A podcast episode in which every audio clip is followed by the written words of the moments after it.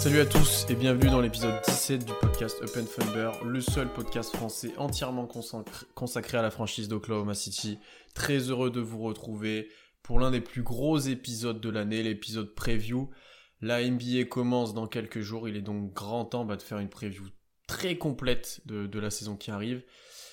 Euh, avec moi aujourd'hui, comme d'habitude, vous, vous avez l'habitude maintenant, il est là tout le temps, constant, comment ça va? Bah ça va, ça va super bien. Euh, très content de, de, faire la preview de cette première saison de tanking.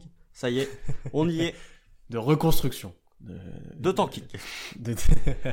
Et ensuite aussi un invité que vous avez déjà entendu si vous êtes habitué du podcast, c'est Solal du compte OKC Thunderfra. Comment ça va Solal?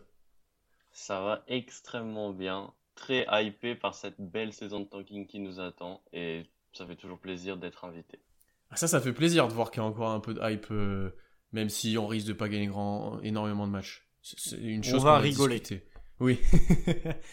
euh, messieurs, on va pas perdre plus de temps parce que, comme d'habitude, les épisodes preview sont très denses. On a prévu pas mal de choses.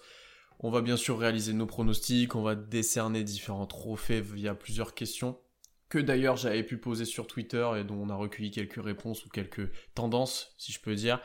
Euh, mais je voudrais d'abord vous parler un petit peu de votre sentiment sur l'intersaison qui s'est écoulée et un petit peu sur la saison qui arrive. Euh, on en a déjà pas mal parlé avec Constant, donc je vais te donner la parole Solal. Tu euh, viens de dire que tu étais plutôt hypé par la saison. si tu devrais dresser un petit bilan à l'heure actuelle de comment tu te sens vis-à-vis de tout ce qui s'est passé ces dernières semaines et vis-à-vis de ce qui arrive, qu'est-ce que tu me dirais? Ouais, plutôt hypé, plutôt hypé parce que on a eu une intersaison un peu, enfin même pas un peu, mais extrême où Presti a, mené la barque et, a fait un, virage à quasiment 180 degrés. Et, on est parti en plein, en plein dans la reconstruction, en plein dans les jeunes. Et enfin, dans le sens où il n'y aura pas de doute. On sait ce qui nous attend pour la saison, c'est-à-dire des défaites et des jeunes. Et honnêtement, pour une saison, c'est enfin c'est pas dérangeant, ça fait ça fait limite plaisir, un peu de repos après toutes ces, ces saisons où on devait assurer en playoff, etc. Une saison tranquille avant de repartir et puis voilà, ou juste on, va on va vouloir regarder des jeunes évoluer. Après, ça va pas durer qu'une seule saison. Hmm. Euh, c'est ce que j'ai bah, relevé aussi dans ce aussi fort, moi, enfin, ça m'étonnerait qu'on fasse un tanking si franc plus d'une saison. Deux minimum. Je suis pas convaincu. Hein. Ouais. ça, ça, commence, on est déjà. ça fait deux minutes. Non, je, pour, pour, je rejoins un peu Constant dans le deux saisons parce que tu risques de drafter, et on va y revenir tout au long de l'année, un très gros prospect euh, cette année à la draft qui va forcément t'amener beaucoup de choses. Euh, mais imaginons que tu perds les deux trois vétérans qui te restent, euh, typiquement Orford par exemple ou Hill. ça sera peut-être dur d'être compétitif dès l'année prochaine. Bien que l'effectif risque aussi de beaucoup de changer parce qu'il y a beaucoup de joueurs qui ont des contrats très courts. Euh, donc je suis pas du tout sûr de la compétitivité l'année prochaine et je pense que Constant tu me rejoins là-dessus. Tout à fait. Euh, moi je suis pas convaincu non plus et je pense que c'est pas dans l'intérêt du Thunder de vouloir être compétitif dès l'année prochaine. Euh, même si tu finis avec Cunningham et, le first pick, t'auras pas une équipe qui aura l'effectif suffisant pour pouvoir prétendre peut-être au playoff quand tu vois la densité qui est à l'ouest. Donc euh, je pense que que ce soit Presti ou, pour nous les fans, je pense qu'on doit plutôt s'attendre à deux années minimum de reconstruction. Et au bout de la deuxième année, si tu arrives avec deux pics vraiment intéressants, là tu pourras commencer à, regarder, à te projeter euh, plus haut. Mais euh, cette saison, déjà c'est sûr, ça va être du tanking cette saison, en tout cas des mauvais résultats. Et dans deux ans, je pense que, enfin la saison prochaine, je pense que ce sera aussi du même acabit. On sera peut-être un peu meilleur, mais pas assez bon. Tu seras pas le meilleur, mais tu seras 13-14 à l'ouest. Oui, mais c'est pour ça que je disais que je pense, je pense pas qu'on aura plus d'une saison de tanking franc, dans le sens où la saison d'après, on n'aura pas besoin de tanker, on aura juste besoin bah, d'une année d'expérience en plus. En tout cas, c'est le scénario qu'on espère. Et c'est pour ça que là, cette année, c'est clair et net l'objectif. Alors que j'espère que la saison d'après, on pourra partir sur autre chose et ce sera simplement développer un jeu, etc. Et on regardera pas la draft comme on la regarde cette année où c'est l'objectif euh, ultime. Moi, je pense que tu as encore besoin de tanker une année après. Euh, ouais, c'est possible. Après celle-ci. Ouais, je sais pas.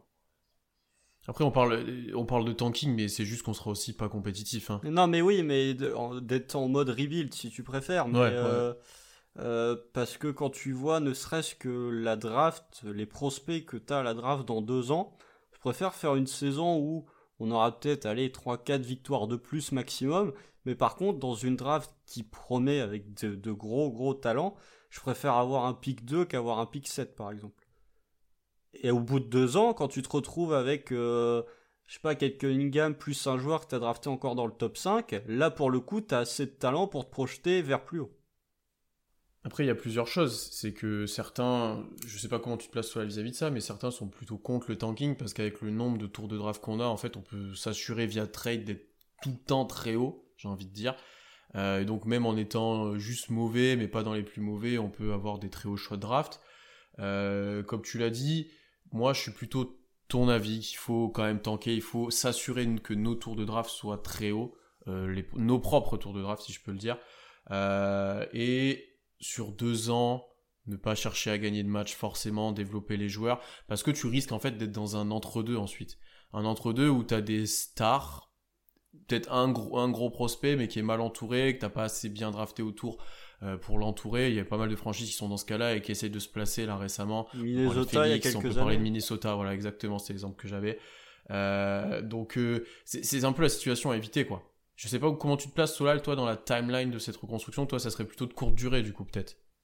Bah je, je sais pas. Après, j'ai un peu, un peu de mal à voir la NBA dans une dualité tanking finale, quoi. Honnêtement, moi, moi, ça me dérange pas. Enfin, ça me dérange pas de faire une année de tanking là et puis d'enchaîner deux, trois ans où on est dans le ventre mou de l'Est, euh, de l'Ouest entre, entre, je sais pas, 7 et 12 et ensuite euh, passer un cap. Dans enfin, je sais pas, à partir du moment où l'équipe elle, est compétitive et elle propose quelque chose et vu tous les assets qu'on a, on devrait arriver euh, à cet objectif. Honnêtement, moi, en, tant que fan, ça me dérangera pas quoi.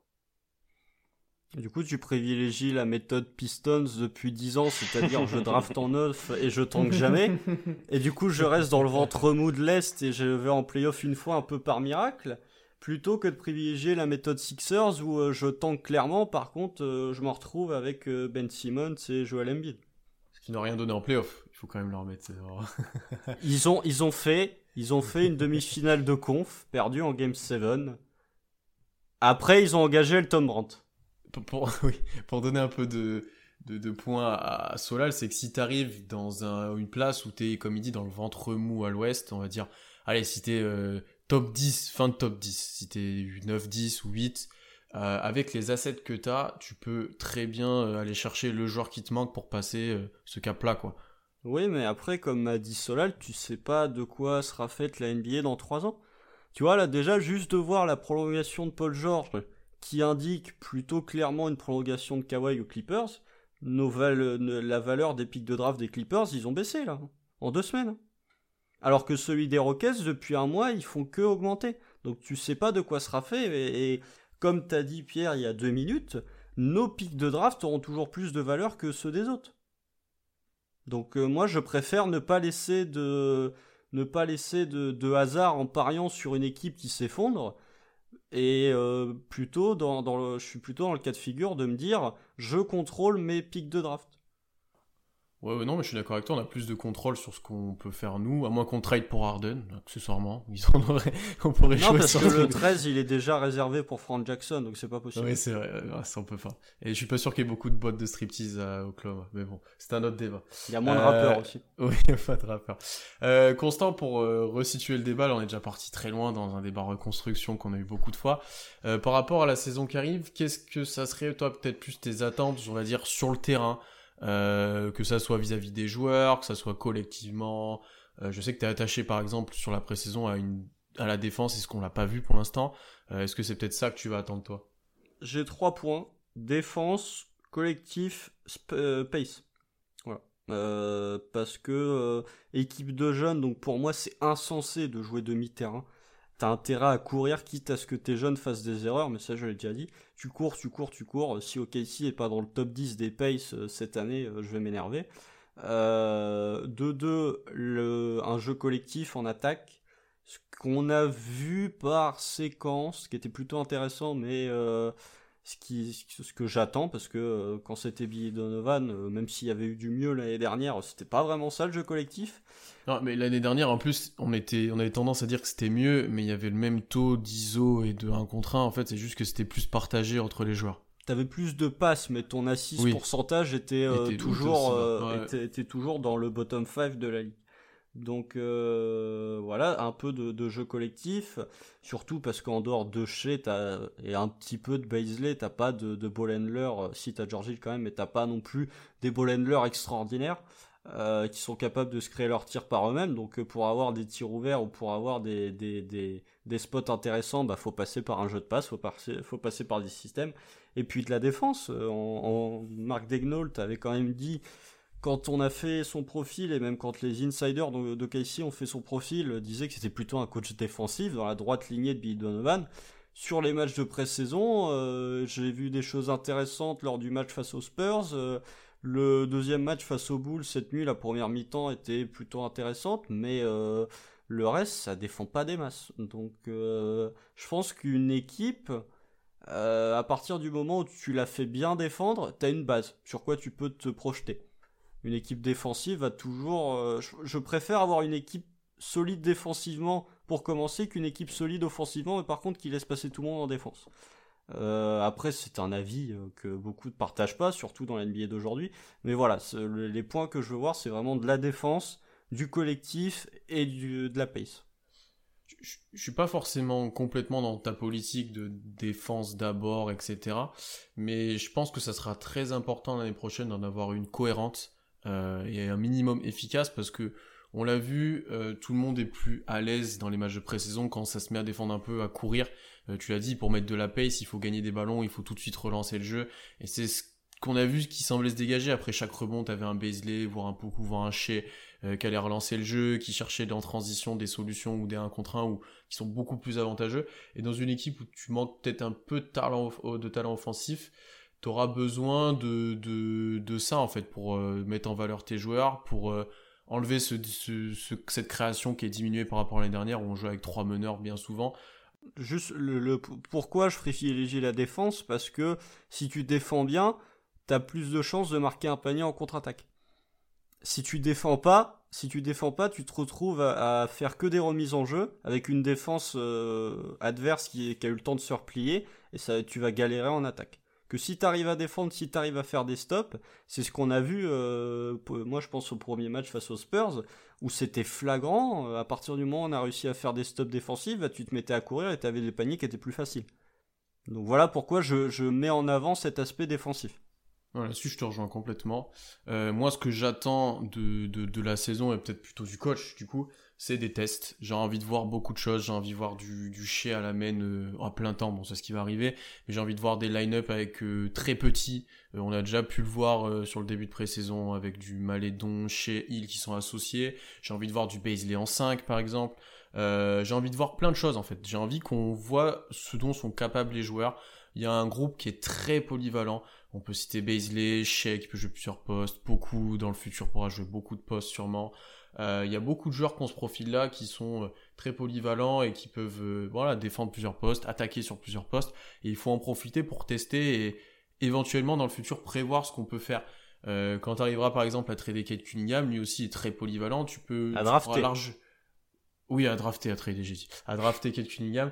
tu pourras beaucoup mieux imaginer si tu as déjà expérimenté un petit peu tous ces, toutes ces choses, comment l'utiliser, comment il pourrait s'insérer dans l'effectif plutôt qu'en conditionnant tous les joueurs à un rôle qui sera peut-être pas le leur dans le futur et il faudra qu'ils s'adaptent à nouveau. Moi, c'est vraiment ça que j'ai envie de voir. J'ai envie de voir. Après, il y aura des, des réussites et des gros échecs. On l'a vu ce début de saison, ce début de pré-saison. Euh, mais il faut que tu profites de cette non-compétitivité, cette non-pression de résultats pour tenter pas mal de choses que ça soit du Horford en 4, je m'en fiche, c'est pas, ça sera pas efficace, mais que tu tentes pas mal de choses en fait, aussi simple que ce soit. Solal, toi, est-ce que tu as listé peut-être peut quelques petits points que tu vas observer cette année? Bah en tout cas, je te rejoins sur le fait que pour le coup, l'année qu'on a là, faut qu'elle serve à expérimenter des choses et on espère que Degno va, va essayer et donner sa chance un peu à tout le monde, essayer plusieurs line-ups. Et il y a un point que, que tu as abordé qui, qui m'intéresse pas mal, c'est comme tu as dit, on a, on a plein de joueurs qui peuvent jouer plusieurs postes. Et j'aimerais vraiment qu'il essaye de s'inspirer un peu de ce qu'a fait Brad Stevens, où tu dis qu'il n'y a pas de poste, mais juste des porteurs de balles différents, etc. Et en fait, quand tu regardes l'effectif, c'est pas qui peut porter la balle, c'est qui ne peut pas porter la balle. Parce que entre SGA, Hill, Malédon, Jackson, enfin Frank Jackson, même Justin en soi, Diallo, Baisley, Dort, même Poku, on a vu des flashs. Et Orford quand il joue en pivot, qui, qui est un peu le meneur finalement. Euh, donc ouais, ça va être très intéressant de voir comment comment il va faire ça et à qui va donner les responsabilités d'organisation aussi. Donc, euh, ouais, surtout ça qui va m'intéresser. Après, tu, tu, parlais du modèle de Boston et de porteurs de balles. Les porteurs de balles à OKC, c'est pas Non, mais évidemment, Boston, hein. évidemment. Pas encore. T'as dit que t'as quand même dit que Diallo pouvait porter la balle, donc. Euh... Non, mais il, c'est pas efficace, mais en soi, il peut, il le fait. Oui, il, peut. mais euh, quel, quel joueur dans ton effectif est un ball handler primaire, entre guillemets, ou qui est capable vraiment d'organiser une attaque en tant que ball handler dans cette équipe? En as, Au final, t'en as pas tant que ça. SGA, Baisley, Malédon de ce qu'il a montré. George Hill. George encore, George Hill, c'est plutôt, moi je le mets plutôt en second. Comme chez avant, mais il va se développer en 1, mais moi, Hill, c'est, il est parfait en second ball handler. Oui, mais il est, ce que je veux dire, c'est que si t'as Shea qui est pas sur le terrain, George il est quand même capable de t'instaurer un système en attaque. Oui, Mais le, le, seul dépositaire d'attaque, voilà, moi je vais plutôt le définir comme ça, c'est Shea. Après, les autres sont plus, oui, des gestionnaires, Malédon, Hill, je vous rejoins là-dessus. Baisley, il y a du taf. Baisley, il y a des problèmes, mais on verra au fil de la saison. Ça serait intéressant de profiter de cette saison euh, donc de tank pour voir ce que peut donner Baisley. Est-ce que est-ce qu'il peut prendre une vraie dimension de porteur de balle ou est-ce que bah, finalement il va devoir se cantonner à recevoir la balle et se lâcher ou alors euh, tirer en catch and shot? Donc euh, voilà, ce serait intéressant. Faites déjà la preview de Baisley. non mais alors, si je peux juste rajouter un point sur lequel on peut attendre cette saison au-delà du coaching, c'est que comme vous l'avez dit, c'est une saison de test et sur ce point-là, je vous rejoins complètement j'élargirais juste le propos en disant cette année, on a quasiment que des jeunes. Et cette saison de reconstruction, parce qu'on va pas employer le, mot tant qu'on va être nul, point barre, cette saison de reconstruction peut nous permettre, au-delà de tester des line-up, de voir quels joueurs tu vas pouvoir garder dans ton effectif pour les prochaines années. Parce que sur tous les jeunes que tu as, euh, t'en as euh, qui vont jouer cette saison, mais dont tu te rendras compte qu'ils n'ont pas un plafond si haut ou qu'au final ils feront pas l'affaire. Au final, cette saison va peut-être te servir de tri pour les joueurs qui seront potentiellement présents dans ton effectif les futures années. Ah là, bah là, je suis complètement d'accord. C'est pour moi l'objectif numéro un même de, cette saison collective, c'est mettre euh, des certitudes sur des joueurs dont on n'en a pas depuis longtemps en fait. Euh, il y a des joueurs qui viennent d'arriver, il y en a qui sont là depuis quelques temps, mais on sait toujours pas ce qu'ils vont donner, on va les aborder après. Euh, qui sera dans le futur de la franchise, qui rentre dans la timeline? On l'a dit, tout le monde est à peu près jeune et tout le monde est susceptible de rentrer dedans. Euh, et à différents niveaux, est-ce qu'ils en sont capables en fait? On va par exemple parler d'un Dort, qu'est-ce qui peut être le role player du futur? Est-ce que Shea peut être le lieutenant voire le numéro 1 s'il est vraiment fort euh, du futur? Est-ce que Baisley, qu'est-ce qu'il va devenir? Enfin, il y a pas mal de, questions sur ce niveau-là, et c'est vraiment peut-être la chose à observer cette saison, c'est comment on, pose des certitudes sur les joueurs, comment on les, on les définit en fait dès maintenant. Alors, sur cette saison, ils vont sûrement avoir des, responsabilités qui dépasseront peut-être celles du futur. Ce sera sûrement du dépassement de fonction, euh, euh, que ce soit en termes de création, en termes du nombre de tirs, peut-être en termes de minutes. Mais c'est ce qu'il faut en fait pour, pour analyser les joueurs, je pense. Oui, parce que euh, les pouvoir les observer pendant une vingtaine de minutes, ça te donne plus de satisfaction. Enfin, si tu les vois jouer sur pendant 20 minutes, tu sais que dans deux ans, ils pourront faire la même chose sur 12 ou 13. Parce que tu auras justement eu un échantillon plus grand pour pouvoir analyser ce dont ils sont capables.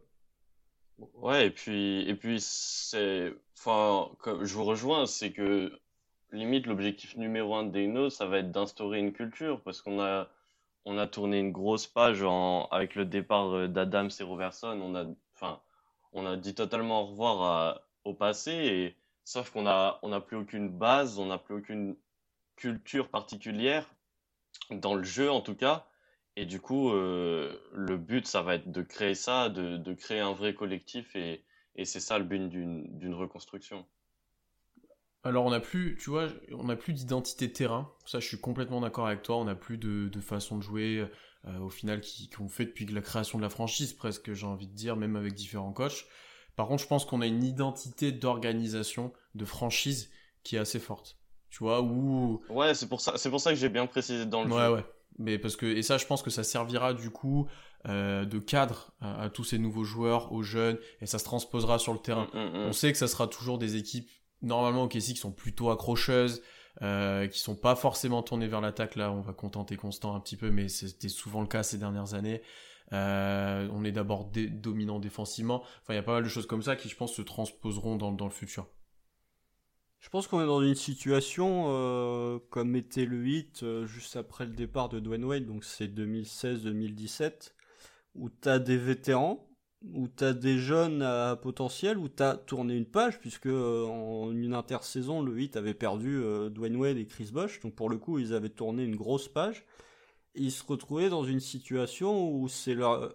il y avait Eric Spolstra, qu'on n'a pas au Thunder, mais c'était la culture du 8 qui a permis aux jeunes de se développer et qui a fait que cette culture a donné envie, par exemple, à Jimmy Butler de venir signer chez eux. On est dans une situation où euh, tu viens de tourner une page, tu viens de tourner une grosse page dans, dans l'histoire de ta franchise. Par contre, même si tes joueurs cadres sont partis, ta culture est encore là. Ouais, c'est très bien résumé ce que euh, mon avis, mais après, euh, on va pas comparer les deux équipes, mais euh, on a peut-être moins de vétérans, peut-être plus de jeunes, mais peut-être moins de talent. Enfin, il y a pas mal de choses, mais euh, dans la, comparaison est plutôt est plutôt viable, je pense, de ce que tu viens de faire. les gars, je pense qu'on a fait un petit point là collectif sur ce qu'on attendait, notre sentiment. On va aborder maintenant les les gros joueurs, ce qu'on va regarder surtout cette saison, peut-être nos incertitudes, ce qu'il va falloir analyser. Il y en a déjà qu'on a déjà cité pas mal. Le premier qu'on doit discuter, c'est bien sûr celui qui qui, va avoir le rôle le plus prépondérant dans la franchise l'année prochaine, c'est chez euh, Solal. Qu'est-ce que tu attends de chez l'année prochaine? Et est-ce que tu crois par exemple en lui en tant que dépositaire du jeu d'Okessi, en tant que premier ball handler, scoreur principal, enfin il va avoir un peu toutes les responsabilités je pense. Ce que j'attends de lui, c'est qu'il prenne sa saison rookie, qu'il prenne sa saison sauvomort, qu'il additionne les deux et que ça fasse sa troisième saison. Parce qu'on l'a vu dans deux rôles très différent, même si il y a des éléments qui étaient les mêmes, évidemment. Chez les Clippers, c'était le meneur, même si il portait pas tout le temps la balle, mais en tout cas, son rôle sur le terrain, c'était de défendre et d'organiser le jeu quand il avait le ballon. Et puis ensuite, il, il arrivait au KC avec Chris Paul à côté, donc évidemment, il n'avait plus à faire ça. Mais maintenant que Chris Paul est parti, et maintenant qu'il a pris cette dimension de scoreur et d'option numéro 1 incontestable, en tout cas au KC, euh, offensivement, va falloir réussir à, fusionner ces, deux choses. Et, s'il y arrive, ça peut, ça peut amener un joueur encore, encore plus impressionnant que, ce qu'il nous a montré. Mais ouais, j'attends. En tout cas, je pense que euh, la plus grosse attente euh, sur SGS cette saison, ça sera, ça sera clairement son adaptation au poste de meneur de jeu, ou en tout cas organiser l'attaque. Mmh, oui. Euh, non, non, je suis, je suis d'accord. Après. T'as pas l'air convaincu, Constant, là. Si, si, si, si, si, je suis d'accord. Après, euh, moi, sa saison au Clipper, je maintiens que c'était pas, il jouait pas en tant que meneur, il jouait en tant que deux. Euh, parce que quand t'as Lou Williams quasiment tout le temps à côté de toi, t'es pas meneur, tu joues pas meneur, tu joues deux. Ouais, mais Lou Williams, c'est pas un meneur non plus. Non, mais c'est un ball handler, par contre, lui, dans le genre primaire, primaire. Euh, il avait, ce que je veux dire, c'est qu'il avait pas tant de responsabilité à la création que ça aux Clippers. Il en avait plus que l'année dernière, je suis d'accord, mais c'était pas lui le créateur numéro un de cette équipe des Clippers. Mais euh, ça, c'est autre chose. Euh, le point sur lequel personnellement j'attends le plus chez, c'est même pas tant une éventuelle adaptation au poste de meneur, c'est surtout j'attends de voir comment il va se comporter. Est-ce qu'il va apprendre à bras le corps ce ce rôle de leader de cette équipe de K6 qu'il est, c'est le joueur sur lequel on, parie le plus, est-ce qu'il va euh, potentiellement bah, endosser ce rôle de leader? C'est-à-dire, euh, même s'il a 21 ou 22 ans, est-ce qu'il va être capable de motiver ses, ses coéquipiers? Est-ce qu'il va vraiment en prendre certains sous son aile? Je ne sais pas, mais est-ce qu'il va vraiment se comporter en tant que leader de cette équipe? Ou est-ce qu'il va faire des stats un petit peu dans le vide? Alors des stats qui seront très bien, mais au final, il va un peu tirer la tronche et il va pas avoir le meilleur comportement possible. Euh, ça, c'est le premier point, peut-être le plus gros point sur lequel je l'attends. Après, euh, le deuxième point sur lequel j'attends chez, c'est potentiellement une progression en défense. Euh, on l'a vu l'année dernière lors des playoffs, en défense, c'était correct, mais c'était pas non plus extraordinaire. Et même tout au long de la saison régulière, c'était c'était un, un, tout petit peu plus qu'average, mais c'était pas non plus formidable. Euh, en pré-saison, on a vu sur ces trois matchs, sur le peu de temps qu'on a vu chez, on a vu une certaine progression en défense. J'attends de voir si euh, il va être capable, parce qu'il aura un gros rôle offensif, s'il va être capable de garder autant de, régularité euh, dans son intensité en défense et dans son investissement en défense. Hmm. Bah, je, pense que vous avez raison dans les attentes qu'on a et c'est un peu ce que tout le monde partage. Euh, moi, où je vais plus le regarder, c'est dans son côté création que vous avez déjà mentionné. Euh, c'est comment il peut créer pour les autres, parce que je pense qu'il est presque déjà élite pour se créer des drives, pour se créer des situations, notamment à mi-distance où il peut tirer. Il est en train de développer un step back qui devient de plus en plus efficace et, fluide. Euh, il a essayé d'étoffer physiquement, il résiste mieux au contact là de ce qu'on a vu en pré-saison.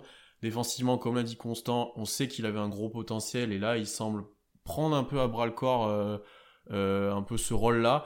Euh, Après, sa prise de masse musculaire aide bien à, ah, mieux défendre. Complètement, mais tu vois, sur deux trois actions où hier il défend plutôt bien Kobe White, il va chercher, il enlève la chaise quand il drive, il va chercher un, il va chercher un entre deux. Il y a pas mal de situations qu'on voyait moins l'année dernière et là il se montre quand même beaucoup plus intéressant et plus concerné, j'ai envie de dire. Euh, mais c'est bien sûr moi ce côté créateur que je vais regarder, c'est est-ce qu'il est potentiellement un premier créateur pour une équipe? Est-ce que ça sera un 1 prime avec un autre 1 un, un, autre 1 Tu vois, Cunningham, Shea, comment ça peut marcher par exemple? Euh, Et du coup, comme je prévois un article preview que je tease déjà, je suis allé voir un peu les stats et avait plusieurs stats qui sont passés. C'est que l'année dernière, il a joué que 135 minutes sur la saison sans Schroeder et sans Chris Paul, donc en tant qu'unique ball handler, euh, entre guillemets. Euh, et statistiquement, en termes de chiffres purs, ça s'est plutôt bien ressenti, puisqu'il était environ à 24 points et 7 passes sur 36 euh, minutes, donc plutôt cohérent. Euh, mais on le sait, au niveau visuel, c'était pas forcément bon, notamment dans la bulle, si vous vous souvenez, quand Schroeder n'est pas là et Chris Paul est au repos, c'est pas bon, c'est pas bon. dans la mise en place du collectif, c'était pas fou, d'ailleurs il avait un usage de plus de 33, ce qui est assez haut. On voyait qu'il avait du mal à mettre en place. C'était souvent juste un pick and roll où il essayait de relever après. Il y avait des pertes de balles. Euh, et en plus, son true shooting baissait de pas mal de, de, points entre le moment où il était avec les autres meneurs et le moment où il jouait tout seul. Donc euh, beaucoup plus de tirs forcés, de tirs compliqués. Donc moi, c'est là-dessus que je vais le juger. C'est comment il arrive encore à se créer ses tirs à haut pourcentage où il est à l'aise, tout en mettant en place le collectif, parfois en s'effaçant pour mettre en valeur d'autres joueurs peut-être plus chauds, euh, ce qu'il a très bien su faire pour l'instant en pré-saison. Euh, il y a eu des matchs où il était très agressif, il voulait scorer. Euh, le dernier match contre les Bulls, il est beaucoup plus créateur pour Orford qui est très chaud parce qu'il est un peu moins efficace. je suis plutôt content de ce qu'il a montré pour l'instant sur ce premier, avis. Et j'attendrai qu'il soit presque d'un niveau All-Star et qu'il ait son contrat max, sa prolongation max, on va dire, l'année prochaine. Je pense qu'OKC sera à même de lui donner s'il la mérite. Après, le vrai débat, euh, au final, qui englobe tout ce qu'on dit, c'est euh, chez poste 1 ou poste 2. Ouais. Et euh, je pense que là, les avis divergent, parce que, je sais pas pour vous, mais pour moi, chez, c'est pas un poste 1. Moi, je suis d'accord après. Hein.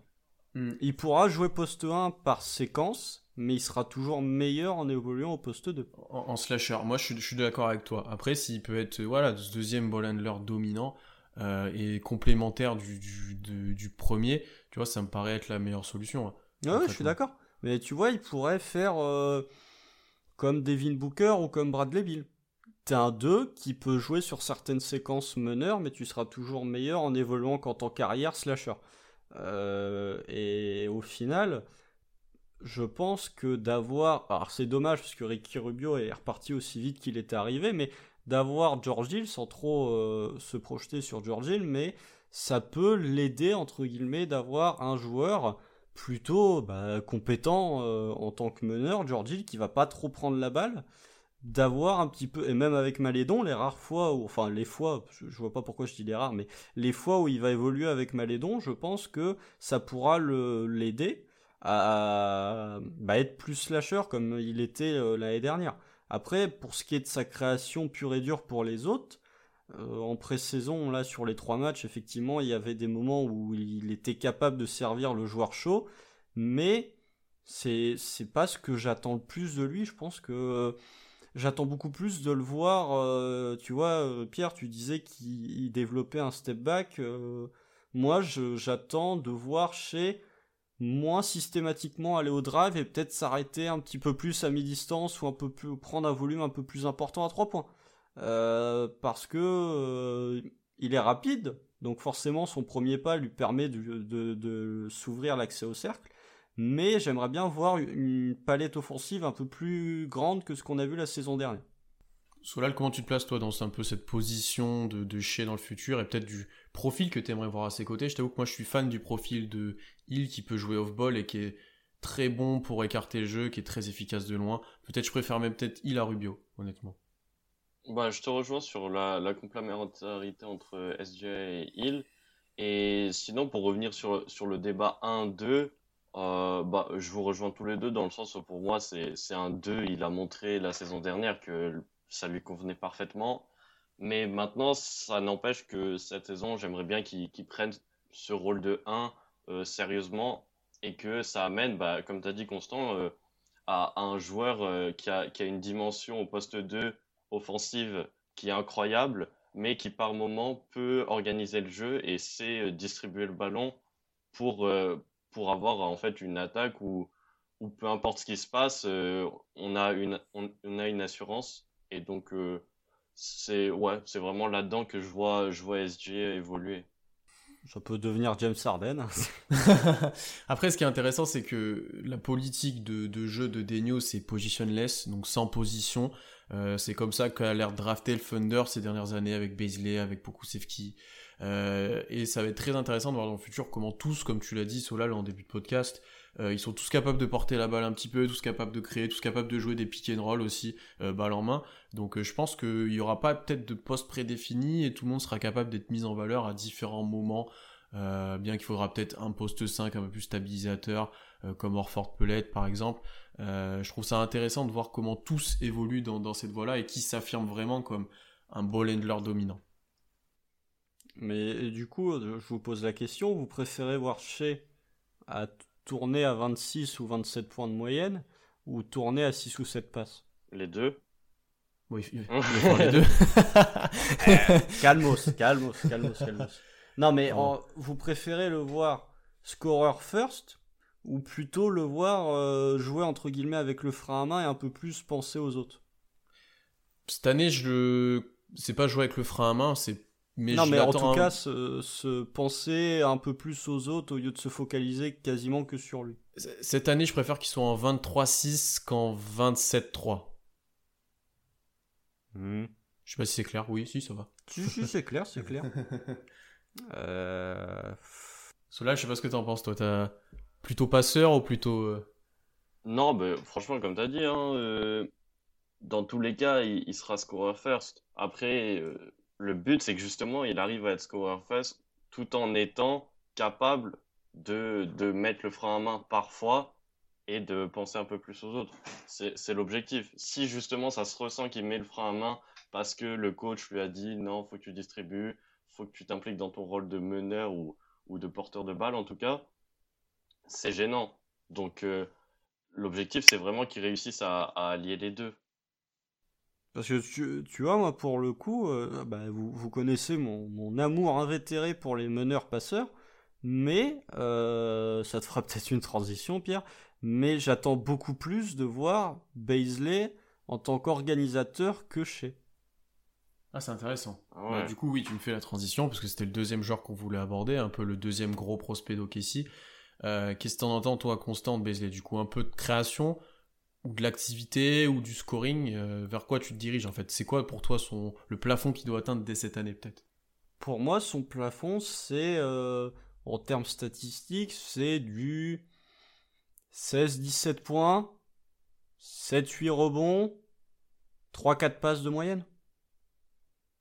Et parce que euh, moi, ce que j'ai, euh, effectivement, ça va être un scorer first qui va être pouvoir capable de créer, mais ce que j'attends de Baisley, parce que euh, je pense qu'il en est très, très sincèrement capable, c'est d'avoir un rôle entre guillemets à la Draymond, où ce sera peut-être pas lui qui créera tout en attaque, mais en tout cas où il sera beaucoup, beaucoup impliqué dans le processus de création en attaque, que ce soit dans les systèmes ou que ce soit même euh, sans système, où, c'est lui qui va essayer de trouver un, joueur euh, démarqué en spot-up.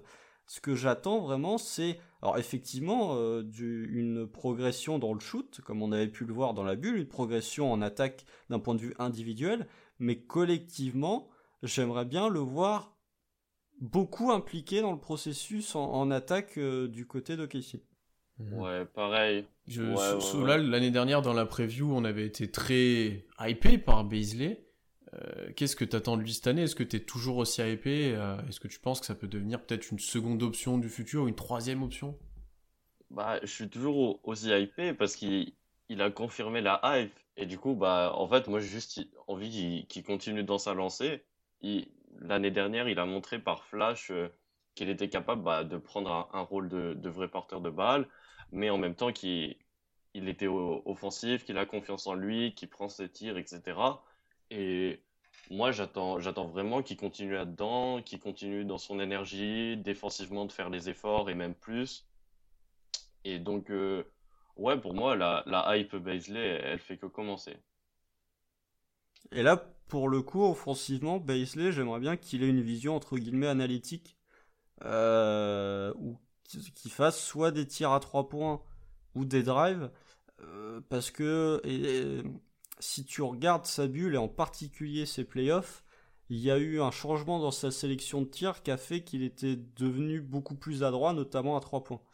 Et je pense que Baisley, tu peux l'utiliser entre guillemets un peu comme Orford, où euh, tu vas pas non plus euh, lui demander de, de, tout faire en attaque, mais euh, tu vas pouvoir le servir à l'angle 0, tu vas pouvoir le servir à 45 degrés.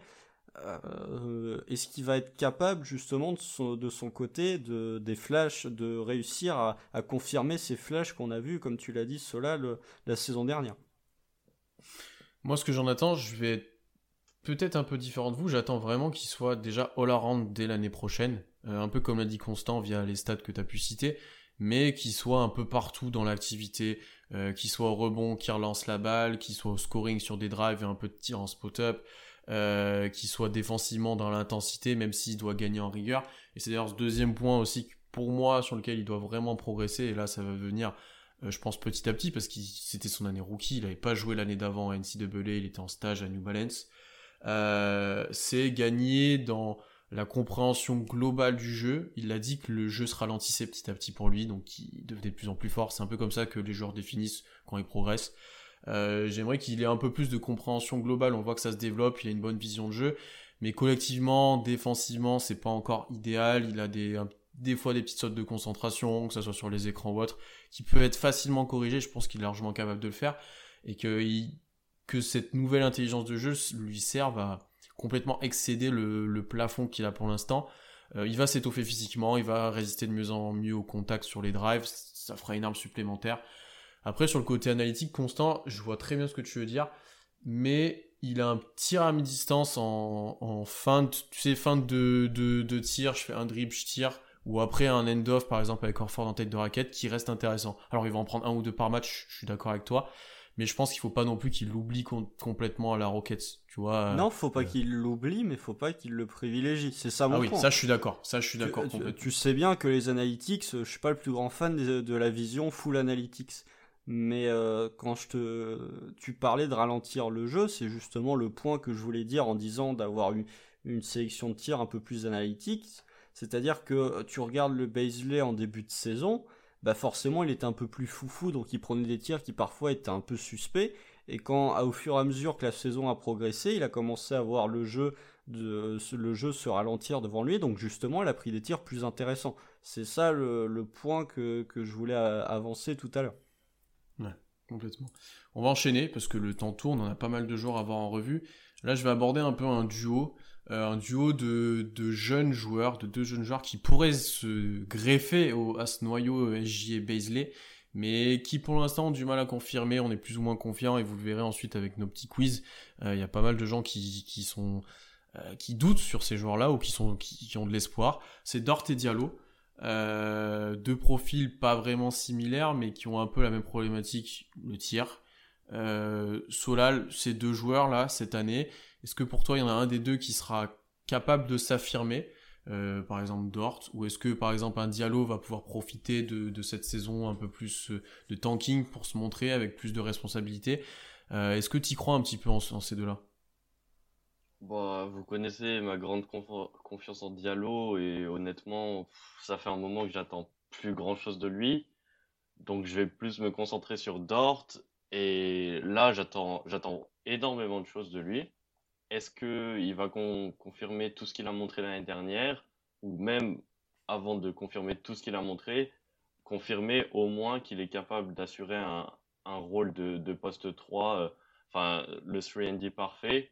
Et euh, en fait, c'est vraiment, il y a un chemin qui est tout tracé pour Dort. Et la question, c'est est-ce qu'il va l'embrasser ou non? Parce que ce, rôle lui va parfaitement. On l'a vu l'année dernière sur, sur des séquences, il avait vraiment un niveau OL Defensive Team. Donc, euh, ouais, beau, énormément d'attentes sur Dort parce que, parce que ce qu'il a montré l'année dernière, en fait, ça, ça amène à attendre encore plus de choses de lui et euh, voir si en plus il va réussir à se développer offensivement, ce qui serait euh, idéal. Mais si déjà il arrive à garder le cap euh, dans son, dans son rôle de, de 3D, ça serait parfait. Pour revenir sur Dort, on, parlera de Diallo en détail un peu plus, mais je trouve que on a enfin les gens, la fanbase de Casey a beaucoup trop d'attentes concernant Dort. Je sais pas d'où ça vient, ça vient peut-être de son Game 7 ou je sais pas trop d'où ça sort, mais faut se rappeler que Dort, si tu regardes sa série de playoff au-delà du Game 7, c'était pas folichon en attaque. Hein. En défense, effectivement, il a fait un taf absolument monstrueux sur Arden, mais en attaque, euh, regardez son Game 5 où il a pris des tirs euh, historiquement euh, ratés, j'ai envie de dire, où il avait des pourcentages très suspects. cette saison, je pense pas qu'il va progresser, je pense pas qu'on doit espérer de Dort qui d'un coup franchisse un plafond offensif. Je pense que euh, en défense, ça restera solide, même si effectivement t'as plus d'aussi gros défenseurs et t'auras peut-être une défense collective qui sera moins bien organisée que ce qu'elle était l'année dernière, mais ça restera quand même solide. Euh, en attaque, je pense qu'on en attend trop et que euh, Dort, si tu l'utilises en... joueur capable de couper, en joueur qui peut te poser des écrans par exemple, là pour le coup je suis d'accord, si tu commences à espérer qu'il rentre ses tirs à 3 points à 36-37% euh, au tir, je pense que c'est trop espéré de Dort, en tout cas cette saison. Non, je suis d'accord avec toi, Constant. Euh, il y a, peut-être eu trop d'attentes, et moi y compris, j'avais peut-être trop d'attentes parce qu'on a souvenir du, match 7, parce qu'on a ce souvenir de certains flashs où il fait des bons matchs, où des fois il à droit, où t'as l'impression que offensivement il, ça va cliquer. Tu vois, des fois même balle en main, il a fait quelques trucs. Tu te dis, dans une situation où il aura plus de responsabilités, plus de ballons, ça pourrait le faire. Mais de ce qu'on voit là déjà de la pré-saison et de ce qu'on peut de ce qu'on peut imaginer, il y a peut-être trop d'attentes. Comme tu le dis, son tir, il faut, faudra être patient. Peut-être qu'il viendra jamais. Hein. Ça arrive de plus en plus que certains joueurs n'aient jamais le tir qui suivent. Euh, il a pas, il a pas changé sa gestuelle d'ailleurs pour l'instant. Donc, euh, moi, j'ai pas vraiment espoir à ce niveau-là sur, sur du court terme. Euh, défensivement, ce que j'ai un peu peur, c'est que ça soit moins fort que l'année dernière, tu vois, et qu'il soit moins décisif du coup et qu'il perde un petit peu de valeur. Dans le futur, peut-être qu'il la regagnera parce qu'on sait le tout potentiel qu'il a, mais qu'au final, dans un groupe qui est pour l'instant plus tourné vers l'attaque où tout le monde pourra un peu créer, tout le monde pourra un peu s'exprimer, lui il n'a pas les armes pour le faire. Et défensivement, ça sera moins en place collectivement notamment euh, avec ce groupe-là, je pense, et du coup il perdra de la valeur, il sera un peu plus en difficulté. On l'a vu par exemple sur les premiers matchs, il était un peu hors de forme, à voir comment il revient aussi, mais ce sera intéressant de suivre comment il arrive à, se mettre dans ce groupe-là, en fait, pour être la vraie encre défensive, parce qu'on a pas mal parlé de euh, qui devait progresser défensivement, mais sur le papier, le meilleur défenseur, c'est lui, quoi. Après, euh, t'as dit que, Dort était hors de forme. Faut pas juger sur trois matchs de pré-saison, oui, sachant qu'il a très probablement eu le Covid. Euh, c'est peut-être normal que tu sois un peu hors de forme quand t'as quand, quand as attrapé ça il y a deux semaines. Non, non là-dessus je suis d'accord, mais c'est que les attentes, du coup, enfin, peut-être le souvenir que t'en as correspond pas à la vision que tu as pour l'instant. Je sais pas si tu vois. Oui, oui, mais euh, tu vois, le souvenir que, que les gens ont de Dort, c'est son Game 7. Sauf que, euh, comme j'ai dit, avant son Game 7, il y avait tout le restant de la série.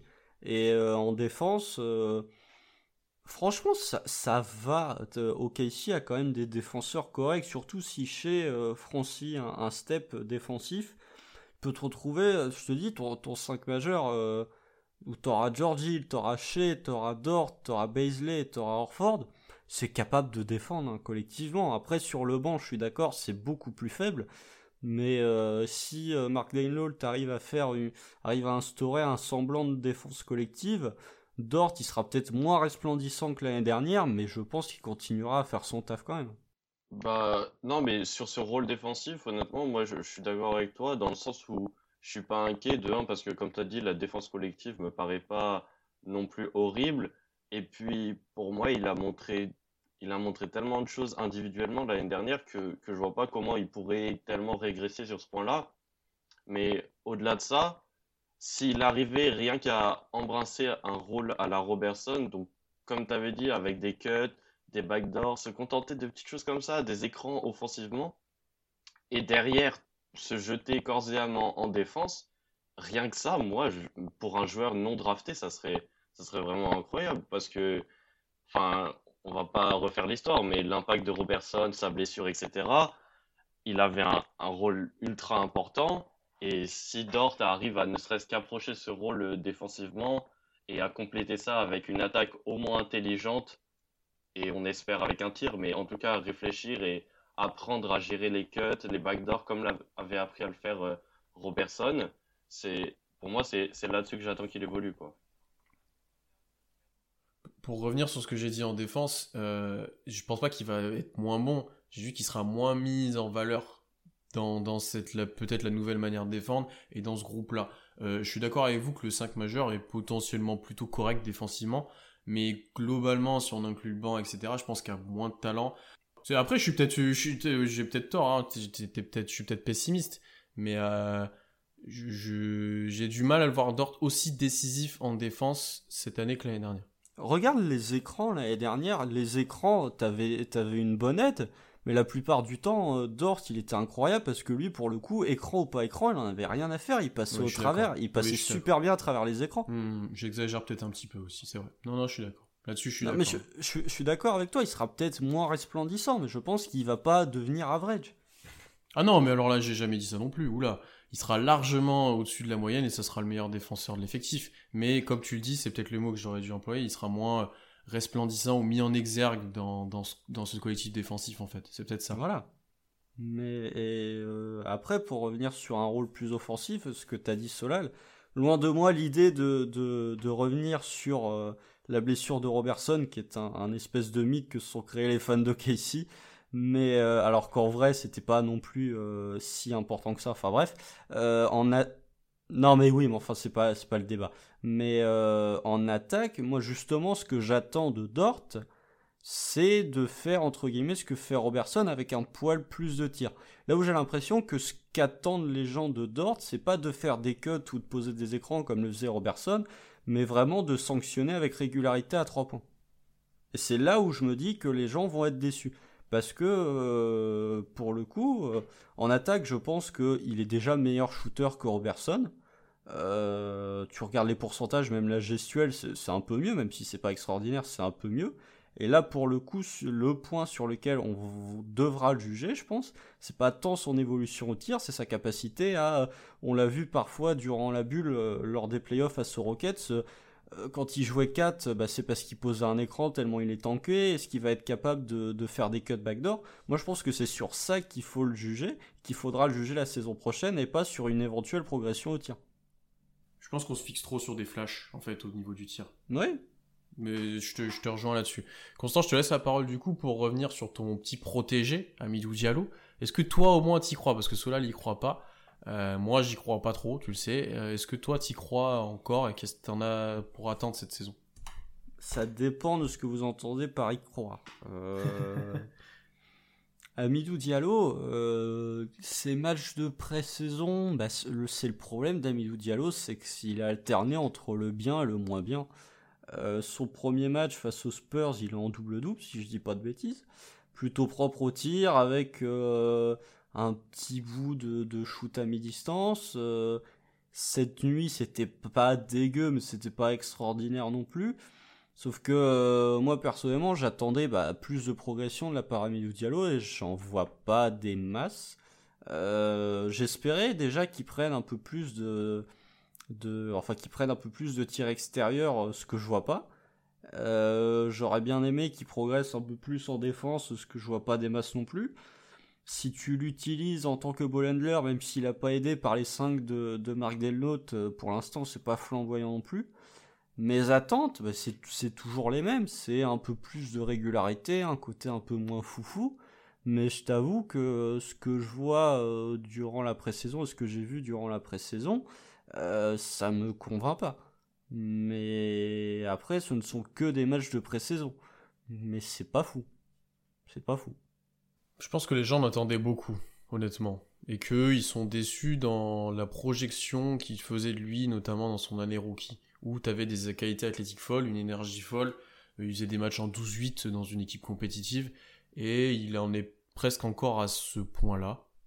Même pas, mais enfin, il a limite régressé. Enfin, non, il le fait de manière plus régulière. Faut, faut pas grossir le trait non plus, mais je veux dire, enfin, il a eu la chance d'avoir bah, d'abord des minutes dans, une équipe compétitive.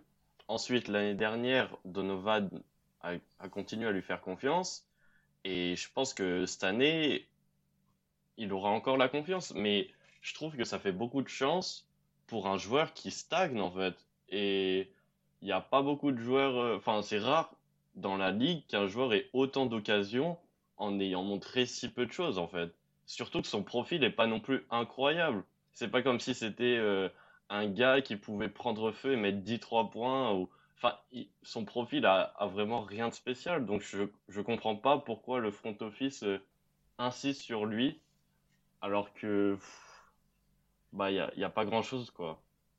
Non, je, je, suis plutôt d'accord avec toi. Après, je pense que son rôle a augmenté plus vite que ce qu'il n'a progressé. Et peut-être trop vite. Euh, les attentes aussi. Ouais, et les attentes aussi. Ouais, c'est peut-être comme ça qu'on va conclure. On aura l'occasion de, de reparler de Diallo euh, dans nos futures catégories. Le, les derniers joueurs que je voulais aborder, il y, en a encore quatre en fait. Il y a d'abord le petit groupe de vétérans, euh, Orford Hill. On a pas mal parlé de ces deux-là honnêtement, au-delà d'un rôle de, mentoring pour les jeunes, je pense qu'ils peuvent être peuvent apporter sur le terrain. Euh, d'une part, comme l'a dit Orford, de, mettre en valeur euh, les guards, de permettre d'écarter le jeu, et il en tant que second ball handler. Est-ce qu'il faut absolument les garder toute la saison, cela C'est peut-être comme ça que j'ai tourné ma question, parce qu'on sait ce qu'ils vont apporter ces deux-là. Ah, pour moi, totalement. à part, euh, sauf, sauf si on a une offre vraiment qui pas non refusable, mais où vraiment euh, bah, ce qu'on récupère euh, est beaucoup trop intéressant par rapport à leur valeur euh, de mentoring, comme tu as dit. Pour moi, ce qu'on a vu avec Chris Paul l'année dernière, en fait, montre que ça vaut tellement plus d'avoir un an d'un vétéran, et surtout que ce sont des vétérans qui ont des profils intéressants. Orford, il, est réputé pour être un joueur avec un haut QI basket, etc. Donc, je trouve que ce genre de profil, de profil pardon, c'est vraiment extrêmement intéressant dans une équipe qui est remplie de jeunes et qui a besoin d'encadrement et qui a besoin de conseils, même pour un coach qui a 36 ans, je crois. Donc, euh, non, selon moi, il, faut les garder et euh, les garder, c'est tout sans face aussi et ça sera même bénéfique, je pense. Et même pour leur valeur sur le marché à la prochaine intersaison. Donc, ouais, faut vraiment les garder, selon moi. Hmm, je suis pas d'accord. Non, mais ah, pour moi, faut séparer les deux cas de figure. Il euh, y en a un où c'est George Hill, où tu as des jeunes à potentiel au poste 1 que tu peux développer avec Malédon ou avec Shea si tu veux le faire jouer poste 1, qui est un joueur qui a un salaire pas élevé et dont je suis quasi persuadé que tu peux récupérer un first round à la trade deadline. Et de l'autre côté, tu as alors Ford, qui est un joueur que j'adore vraiment, qui a un contrat sur 3 ans, qui a un contrat très élevé qui pour moi peut encore plus mentorer les jeunes, en particulier Baisley, dont j'attends beaucoup. Baisley et Pokusevski d'ailleurs, dont j'attends beaucoup de voir euh, comment ils vont évoluer sous le mentoring d'Alorford, et qui pour le coup est un joueur qui pour moi doit rester toute la saison. Là où si George Hill part à la trade deadline, ça va pas m'énerver outre cuisance. Je pense que Alorford... Euh, doit rester, vu son contrat, si tu veux récupérer quelque chose d'intéressant, tu dois le garder un an pour qu'il ait un an de moins sur son contrat. Là, là où celui de Georgie, le cas de Georgie, je suis moins convaincu parce que je pense que dès février, s'il reste dans les standards de Georgie, tu peux avoir une offre très alléchante directement. Un first, un, first et c'est bon? Ouais, un first. Ok. Ça me Sans pour autant perdre masse de mentoring. Ouais. Non, moi je rejoins plutôt Constant là-dessus, et on a eu l'occasion d'en parler dans plusieurs podcasts. Il aura. Je pense que c'est vraiment Orford qui a ce rôle principal de mentor, euh, qui risque de l'être sur peut-être plusieurs années, bien que il euh, est parfait aussi dans ce rôle-là, mais il a une valeur largement supérieure de par son contrat. Euh, et de par peut-être aussi son poste, parce qu'il y a pas mal de, d'équipes qui seront à la recherche d'un guard capable de défendre, capable de tirer de loin de manière élite, capable de créer. Il a un profit qui va être très recherché à l'approche des playoffs pour des équipes un peu en difficulté et qui manquera à pas mal, je pense, d'effectifs. Même pour des euh, contenders en tant que backup. Hein. Ouais, voilà, exactement. qui jouera une vingtaine de minutes, euh, voire un peu plus en playoff et qui sera loin d'être négatif. Là où ouais, c'est capable de finir les matchs, etc. Oui, ouais. Là où Warford, c'est peut-être un projet plus plus épais qu'il faut prévoir. Enfin, c'est peut-être plus un rôle un peu plus conséquent avec plus de temps de jeu parce que son contrat prendra une place un petit peu plus importante euh, dans le salary cap euh, de, la franchise. Donc euh, c'est un, une autre problématique. Et pour le coup, ne pas être pressé parce que vu ce qu'il a l'air de donner pour l'instant, sa valeur va augmenter. Bah tu, en fait, tu dois plus remonter la cote d'Alorford que celle de George Hill, donc forcément, ça va te prendre plus de temps. Donc c'est pour ça que tu laisses une saison complète. Tu fais une Chris Paul quoi. Euh, t'auras pas la même, euh, t'auras pas la même trade value que pour le trade de Chris mais tu laisses un an à leur fort pour que les gens se rendent à nouveau compte que c'est un bon joueur de basket, qui a un QI basket affolant et que la saison prochaine t'as des équipes qui vont se dire il coûte cher mais il a plus que deux ans dont la dernière année est partiellement garantie euh, il a prouvé qu'il était encore capable de scorer, de créer, il peut mentorer nos jeunes, on y va. Euh, on va enchaîner les gars. Je pense qu'on va enchaîner, on va, passer directement, euh, je vous ai donné le programme, on va passer directement à nos rotations, de, de ce qu'on va attendre l'année prochaine en tant que rotation. Alors il y a deux points de vue. Il y a déjà, vous allez me donner celle que vous aimeriez voir. je vous ai donné à charge de prévoir votre rotation, de donner les 240 minutes d'un match aux joueurs de l'effectif du Thunder. Et après, on pourra peut-être discuter de celles que l'on va voir, par contre, de celles que réellement Deniot va mettre en place. Sous là, je vais te laisser commencer. Explique-moi un petit peu tes rotations et comment tu vois les choses.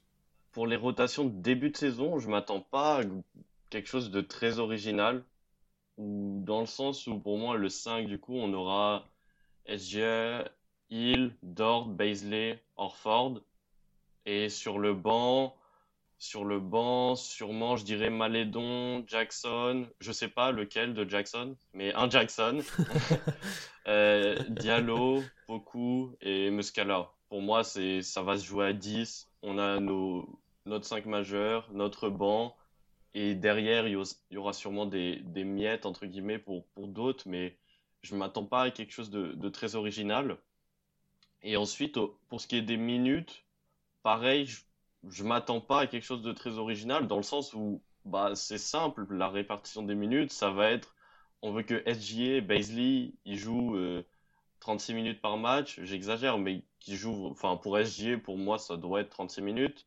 Pour Baisley, à voir si se rend vraiment dans son rôle de, il arrive à porter la balle, etc. Mais ça doit être une trentaine de minutes. Ensuite, euh, Dort, pour moi, on doit, on doit tourner dans ce, rôle de 3D. Donc, euh, pour moi, ça va être autour des, des 24 minutes, quelque chose comme ça.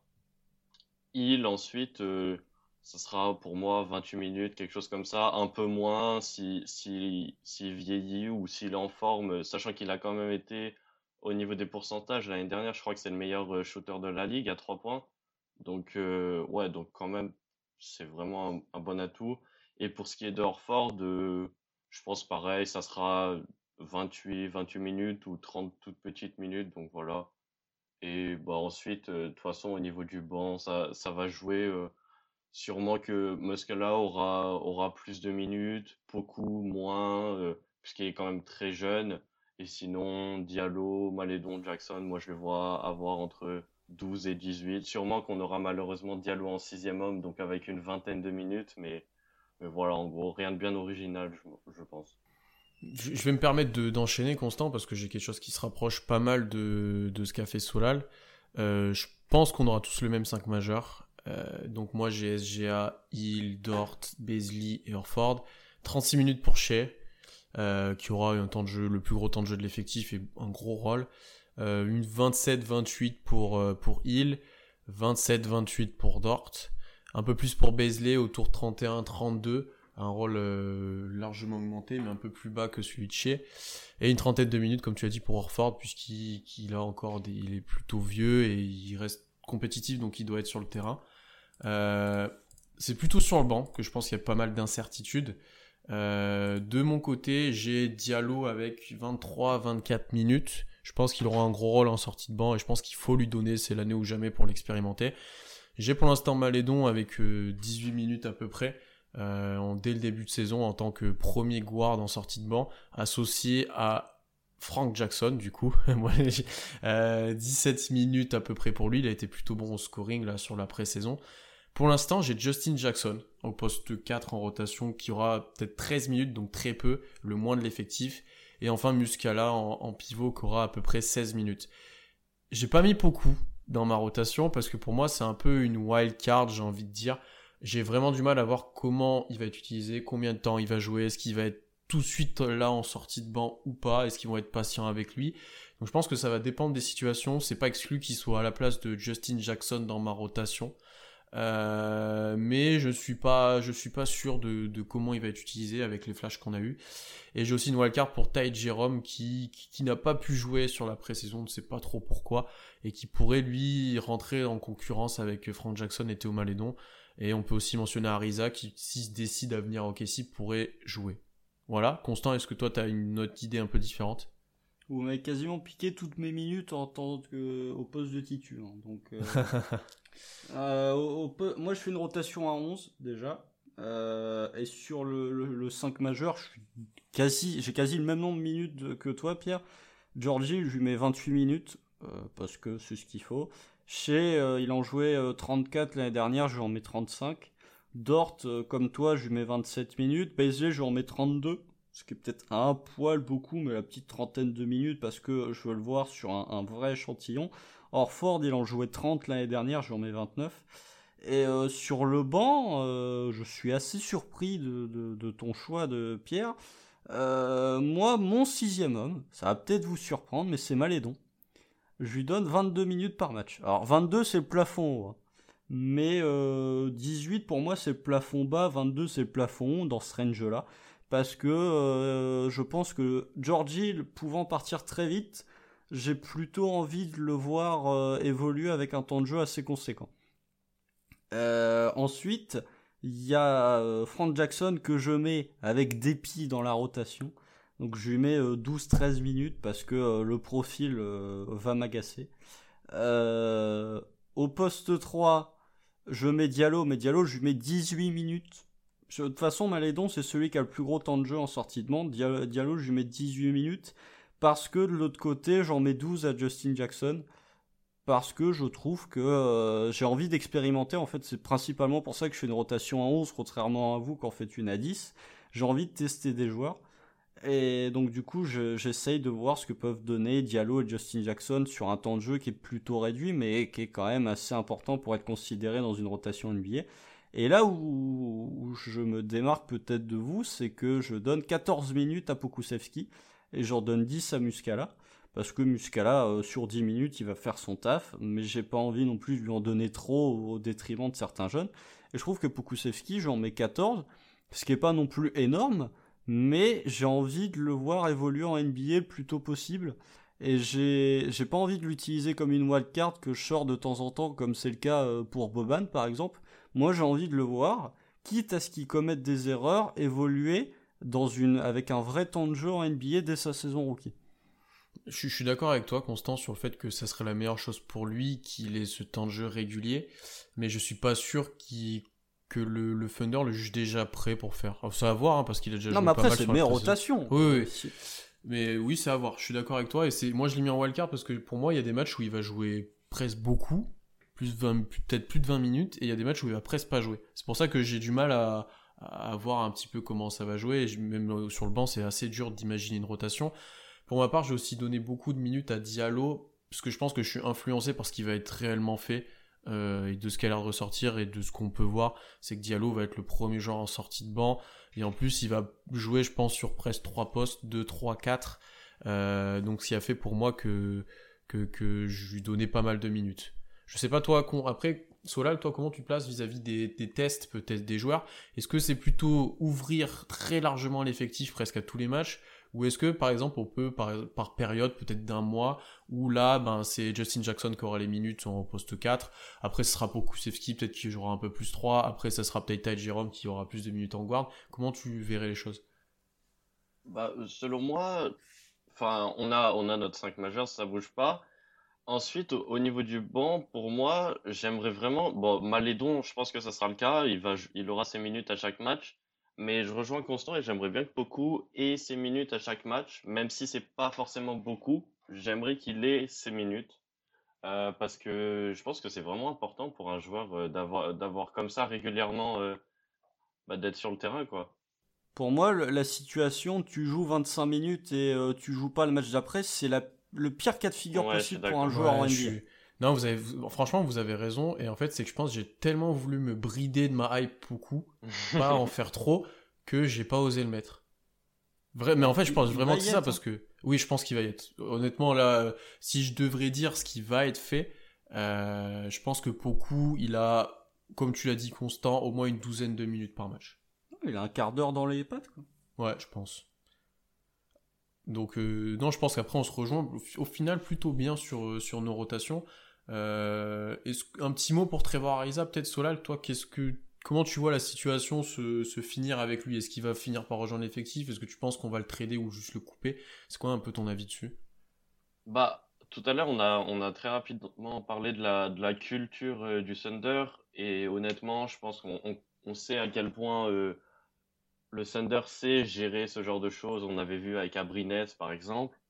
donc, Arisa, il est avec sa famille là pour l'instant, donc euh, des problèmes qui, le regardent. Euh, et je pense que honnêtement, déjà, c'est pas sa priorité le basket pour l'instant. Et ensuite, quand, quand il, va, il va se retourner vers le Thunder, je pense que sa, sa décision, euh, enfin, la décision lui reviendra totalement dans le sens où si s'il a envie de, bah, de rejoindre Hill et Orford pour faire du mentoring et puis, et puis avoir quelques minutes, parce qu'Ariza, ça reste un, un, joueur qui, qui mérite des minutes dans une équipe, en tout cas, en tout cas à OKC. Mais sinon, ouais, je, je pense que ça finira soit qu'ils viennent euh, à OKC pour jouer un rôle de mentor, mais c'est peu probable, ou sinon, ça sera, pour moi, il sera, il sera simplement coupé euh, pour qu'il puisse rejoindre une équipe qui, qui joue quelque chose l'année prochaine parce qu'on n'en a pas parlé encore jusque-là, mais euh, il y a eu des, petits coupés euh, dans la nuit. Là. Euh, ce bon vieux TJ oui. et ce bon vieux Admiral Schofield. Il reste encore un joueur à couper. Mm. Ça pourrait être lui. Ça pourrait Ouais. être lui, mais euh, tu, te, tu te retrouves dans une situation où si tu es le management d'OKC, qu'est-ce que quel est ton raisonnement? Est-ce que tu préfères couper euh, Ariza parce que tu sais pas s'il est vraiment euh, engagé vis-à-vis du basket euh, pour des raisons qui sont tout à fait compréhensibles ou et, et conserver un jeune, notamment ce bon vieux Isaiah Roby aussi, qui nous fait des merveilles depuis le, le début de la pré-saison. Honnêtement, Euh, Roby, je pense qu'il sera pas coupé. Hein. Ouais, je suis Je d'accord. suis honnête avec toi. Ah ouais, non, mais je suis d'accord. Mais euh, du coup, si tu, si tu coupes pas Trevor Ariza, euh, qui tu coupes? Est-ce que tu coupes euh, Darius Miller, par exemple, que, qui a pas joué de la pré-saison, si je dis pas de bêtises? Ouais, je crois. Non, il a pas joué. Et moi, en, da- en- en Dark Horse de... pour couper, j'ai Ty Jerome qui a pas joué non plus. Hum, hum. Je pense Moi, pas je sera coupé. plutôt sur lui. hein. Sur, sur le profil, sur le profil, je suis d'accord avec toi, Constant. Il y a, je vois pas l'intérêt de le couper. C'est un prospect, c'est lo- loin d'être le plus faible prospect qu'on a. Mais il a pas joué et c'est surprenant en fait parce qu'il est, il est au bord du terrain, il s'échauffe. Moi, c'est pas tant sur le profil que ça me dérangerait, c'est pour une question tout simplement de profondeur d'effectif. Parce que si euh, Georgie il est tradé, là pour le coup, euh, ta rotation au poste 1, c'est chez et juste Malédon si tu coupes Ty Jerome. T'as éventuellement Frank Jackson, mais on sait que c'est pas là où il est le meilleur quoi. Lol. Mais euh, c'est un, bah, c'est un peu short quoi. Ah oui, je suis d'accord. Je suis d'accord. Moi, je vois, je vois plus, je vois plus l'intérêt de couper un, un poste 3-4, là où on commence à en avoir beaucoup, plutôt que euh, de couper un guard. Mais après, ça peut être le cas de figure envisagé. Mais euh, tu vois, Darius Miller. euh, hmm, Un des favoris coup, aussi pour être coupé, je pense. Voilà. Ouais. Ouais. Non, pas ok pour les rotations et pour ce dernier joueur coupé. Je suis content que vous m'ayez rassuré dans ma hype beaucoup. Euh, J'ai essayé de me retenir, mais du coup c'est bon, il va être dans la rotation. Je, je relève mes minutes à Justin Jackson, je mets beaucoup à la place. Voilà, c'est fait.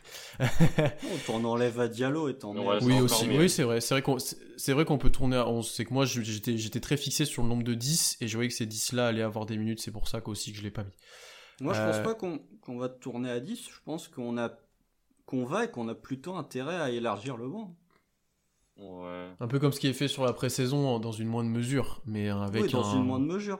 Mais euh, je vois pas l'intérêt de tourner avec 5 joueurs prédéfinis quand t'as plein de joueurs qui sont jeunes et avec qui tu peux faire des tests. On en revenait en- au, début de ces- euh, au début de la preview. Pierre, tu parlais de faire des tests. Il n'y a pas que des tests dans le 5 majeur, il y a des tests dans les joueurs aussi. Et faire des tests dans les joueurs, ça passe par leur donner du temps de jeu. Non, non, là- là- là-dessus, euh, vous avez raison. Là-dessus, vous avez raison. J'ai peut-être été un peu trop pessimiste sur mes rotations et j'ai pas vu assez grand, effectivement. On va passer à la meilleure partie de ce podcast, messieurs, euh, le quiz. Euh, c'est là où les auditeurs, vous avez pu intervenir sur Twitter et donner votre avis. Alors, la première question que je vous ai demandé de, répondre, c'est quel est votre 5 majeur des débuts de saison? Et je pense que là, on a un consensus. Il, SGA, Dort, Baisley, Orford. Donc, on va pas forcément y passer beaucoup de temps, même pas du tout, si vous êtes d'accord. Euh, par contre, le 5 majeur de fin de saison, je vous écoute. Solal, vas-y, à toi l'honneur. Alors, y a, pour moi, il y a deux scénarios. Il y a, il y a un scénario qui s'appelle film d'horreur. on finit avec SGA, Diallo en deux, et ensuite Dort, Baisley, Orford. Et puis, il y, a, il y a un scénario français qui est beaucoup plus joli, qui est celui où on a Malédon, SGA sur le backcourt, et on garde Dort, Baisley, Orford. Donc, pour moi, c'est les deux cas, en gros. Ok. Constant Malédon chez. Est-ce que je. Allez. Malédon chez Justin Jackson, Baisley, Orford. Non, chez Justin Jackson. Chez... Attends, redis, refais-la. Malédon Oui, chez oui, Justin Jackson, oui. Baisley, Oui, Orford. oui, le Gensdort. Ouais. Sixième homme. Là Ouf. où, là où son rôle de, sera dans le futur. Donc tu penses que au fil de la saison, Jackson s'affirme et Dort euh, a un rôle qui diminue?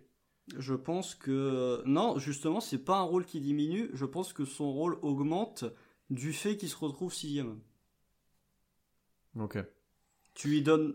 tu- vu que tu le fais pas starter, tu lui donnes plus de responsabilités. Ouais, ok. Euh, de mon côté, j'ai un line-up qui est comme celui de, de, de Solal avec euh, Malédon, SGA, euh, Dort, Baisley, Orford. Et j'en ai un autre qui me paraît probable dans le cas d'un trade de Hill. Je crois qu'on a tous mis un trade de Hill d'ailleurs dans, nos prédictions. euh, qui est SGA, Frank Jackson, Lugensdort, Darius Beasley à Ford, où Frank Jackson jouerait ce poste 2 euh, off-ball, plutôt shooter, euh, et SGA aurait encore plus la balle en main, et Malédon serait une sixième homme de luxe euh, qui aurait un temps de jeu largement augmenté. Et eh bah Frank Jackson titulaire. J'ai pas dit qu'on voulait, je voulais gagner des matchs, hein. j'ai dit ce que je voulais, ce que je pensais voir. Il y, a un code de déontologie à respecter quand même. Frank Jackson titulaire.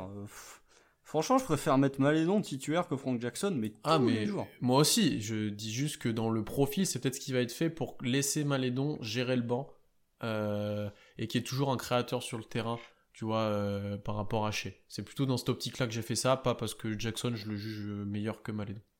Ouais, mais après, tu peux faire des rotations où tu as toujours Shea et Baisley sur le parquet, et du coup, tu peux toujours avoir un semblant de créateur. Oui, oui, je suis d'accord avec toi, mais il y a souvent des lubies en NBA, notamment vis-à-vis du des cinq majeurs. Par exemple, Schroeder euh, n'aurait jamais débuté un match à OKC.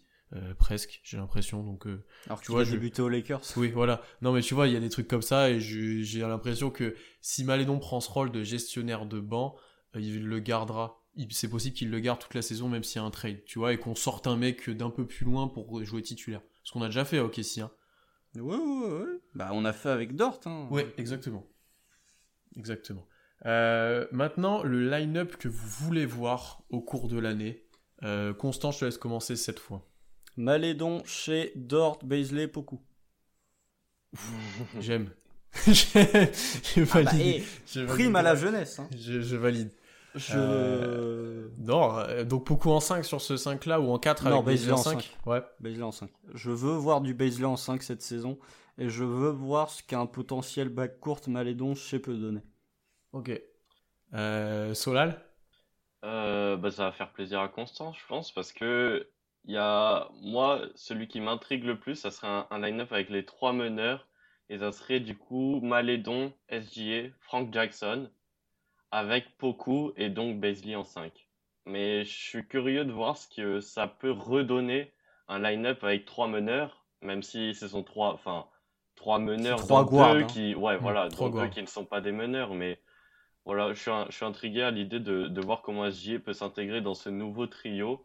Et euh, ouais, parce que personnellement, Frank Jackson m'a fait une très bonne impression, mais il faut croire que c'est pas le cas de tout le monde. Oh moi, moi je tu verras que moi j'en ai une bonne, euh, bonne image aussi. Ok, bah, ça me rassure. C'est Constant qui n'est pas fan du tout. C'est Constant qui est pas fan du tout. Euh, moi j'en ai un qui, qui j'ai un peu de l'entre-deux, un qui ressemble à Constant et un petit peu à toi aussi Solal. J'aime bien ce line pas trois meneurs. Donc j'ai une version avec Hill au début de saison, mais sinon du Malédon, Jackson et J.A. Et soit Dort et Beasley en 5, soit Poku et Beasley en, 5. Euh, j'aime ces line-up euh, avec beaucoup de guards, beaucoup de création, beaucoup de spacing, beaucoup de rythme. Euh, je trouve que c'est intéressant à exploiter, mm. à exploiter sur, sur cette année-là et ça a marché dans le, dans le passé. Ça marche pour pas mal d'équipes NBA qui, je pense, c'est de plus en plus utilisé. Donc vous, dans, dans, dans vos deux 5 majeurs que vous voulez voir, il y a Frank Jackson dedans. Parce qu'en fait, c'est un joueur offensivement qui sera pas négatif, qui pourra jouer off-ball, qui saura mettre des tirs. Ce qu'il a fait sur la pré-saison, en fait, c'est qu'il peut mettre des tirs extérieurs quand il y a besoin, qui, tire un peu, qui sent tirer forcément la couverture à lui et qui est efficace. Moi, un joueur comme ça offensivement, ça me suffit en fait. C'est l'inverse de Dort et Diallo. Moi, je pense qu'il va trop tirer la couverture. Ah, tu penses qu'il va trop. Euh, pour l'instant, il l'a pas fait. Parce qu'il n'a pas eu la balle en main excessivement et qu'il a Hier, il joue 16 minutes, il prend 8 tirs. C'est limite lui qui prend le plus de tirs de alors, tout le banc. Oui, alors on en a non, discuté. Non, mais t'as des bons tirs. Des oui, et puis on en a discuté, on en a discuté ensuite, c'est que sur la fin de match, il prend déjà deux ou trois tirs où il est obligé parce qu'il y a personne sur le terrain. Oui, mais euh, tu regardes le premier match face aux Spurs, euh, il avait pris pas mal de tirs aussi. Ouais, mais c'était. Enfin, je sais pas, je, je trouve vraiment pas qu'il force dans son jeu, et je trouve au contraire qu'il est plutôt juste dans son rôle. Je trouve qu'il complète vraiment.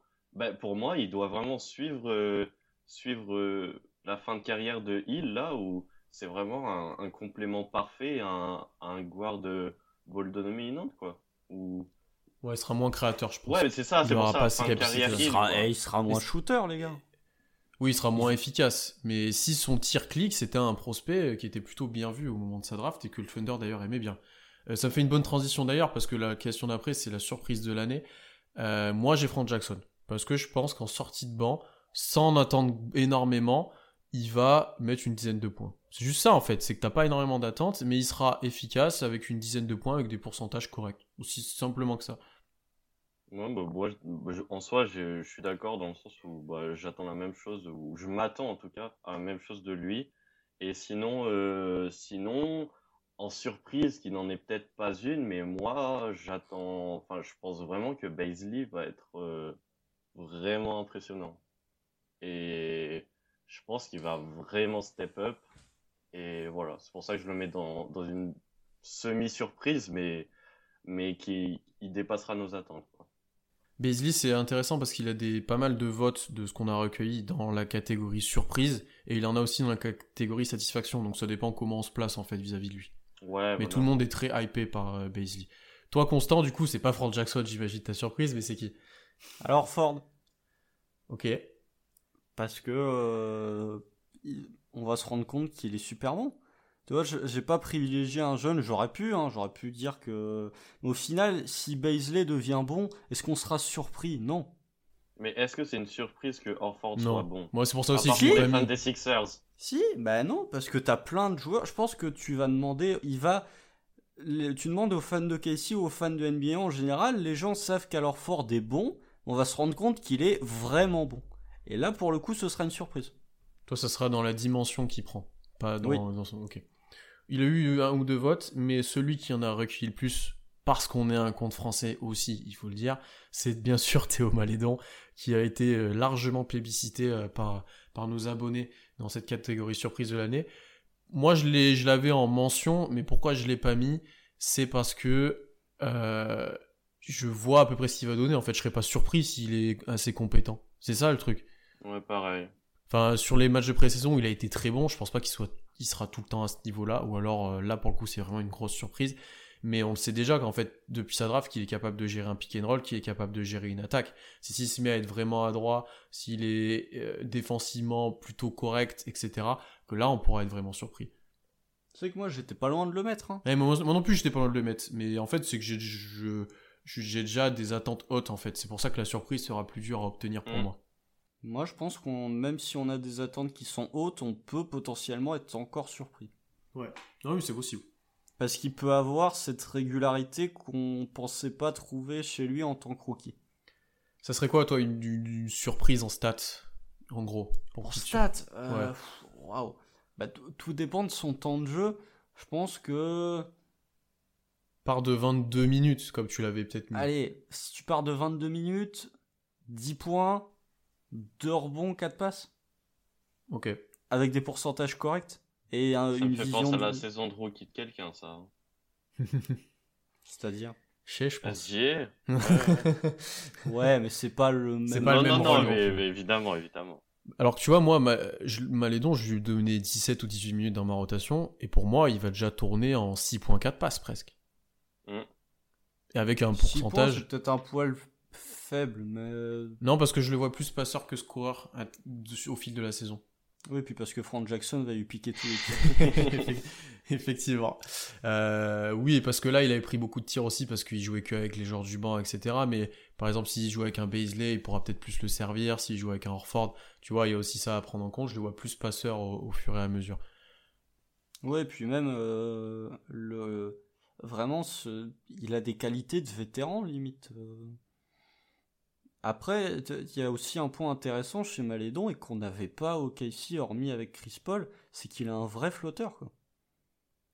Et je trouve que quand t'es meneur, quand t'es un meneur comme Malédon qui est pas extrêmement grand, pas extrêmement tanké, avoir un flotteur, mais c'est genre une arme tellement pratique. Surtout que il utilise très bien son corps pour euh, créer de la distance sur pick Et and pour, roll, sur protéger le ballon Ouais. aussi, il, il protège bien son corps, il Ouais. sait bien, bien comment placer son corps. Je trouve que là où il peut nous surprendre, c'est peut-être pas tant dans un, sur le point statistique, mais c'est dans l'expérience qu'il peut apporter. Il, peut, il peut se comporter vraiment comme un joueur de 23-24 ans. Oui, ne nous tombez pas dessus parce qu'on n'a pas mis Malédon dans cette catégorie, c'est juste qu'on a déjà beaucoup d'attentes en fait aussi et qu'on est déjà largement hype par lui.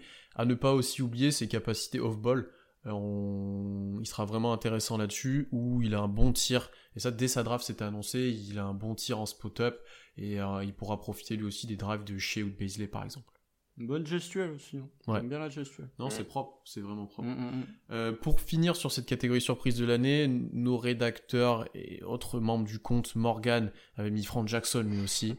Tu vois, on n'est pas tout seul. Et il y en avait quelques mentions aussi dans nos commentaires. Et Sanson avait mis Théo Malédon par contre. Euh, on passe maintenant à la déception de l'année. Là, il y a eu un plébiscite. le, celui qui a reçu le plus de votes, et vous l'avez compris avec ce podcast, c'est Amidou Diallo. Euh, Solal, est-ce que tu rejoins cet avis général? Oh, je pense que sans surprise, je le- je l'embrasse totalement. Mais t'en Euh, attends après- rien. Oui, mais bah non. Tu vas pas être mais déçu. Parce que je pense qu'il est vraiment négatif en fait par moment. Parce que Moi, j'en attends pas rien, moi. Oui, mais là, je parle, de, je parle à Ah c'est oui. pas toi. Non, mais globalement, parce que je sais que tu avais dit ça globalement pour les gens qui répondaient Diallo. Moi, pour moi, il y a plein de gens qui ont déjà enterré Diallo. Et je vois pas. Qui attend encore des choses de Diallo? Hormis toi et moi. Je, je pense que pas mal de gens voient cette saison comme le dernier espoir pour lui. Ah, mais c'est le dernier espoir totalement. Oui, de toute façon, ça l'est. Mais que du coup, ils seront déçus parce que euh, globalement, il, a- il y avait de l'espoir au début à son arrivée et il a jamais confirmé. C'est un- plutôt un- une déception globale. Ouais, c'est C'est ça. pas qu'il a pas confirmé, c'est qu'il a pas progressé euh, ce qu'on pensait qu'il allait progresser. Au final, il a stagné. Ouais. Mais j'aimerais bien savoir, répondez hein, les gens, qu'est-ce que- si vous attendez quelque chose de Diallo, qu'est-ce que vous attendez de Diallo? Pour au point de se dire je vais être déçu.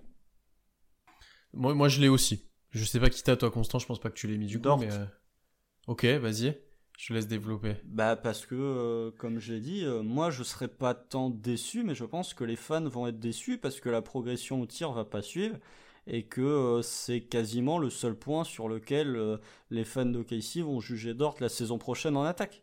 Je pense que là pour le coup il sera encore à euh, 31-32% à 3 points et les gens vont être déçus parce qu'ils pensaient que ça allait être l'explosion en attaque alors que ce sera pas le cas.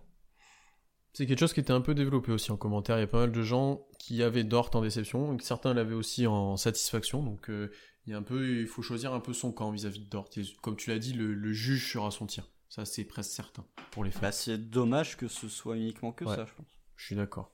Euh, autre petite mention, je vais te laisser peut-être réagir à ça, Solal. Certains ont mentionné Poku Sefki, d'autres le coach. Euh, ça me paraît très tôt pour juger Poku euh, sur un an et d'être déçu. Alors peut-être que les gens s'en attendaient beaucoup vis-à-vis de sa place à la draft, mais c'est un projet sur le long terme. Euh, peut-être vis-à-vis de ça. Ouais, peut-être aussi.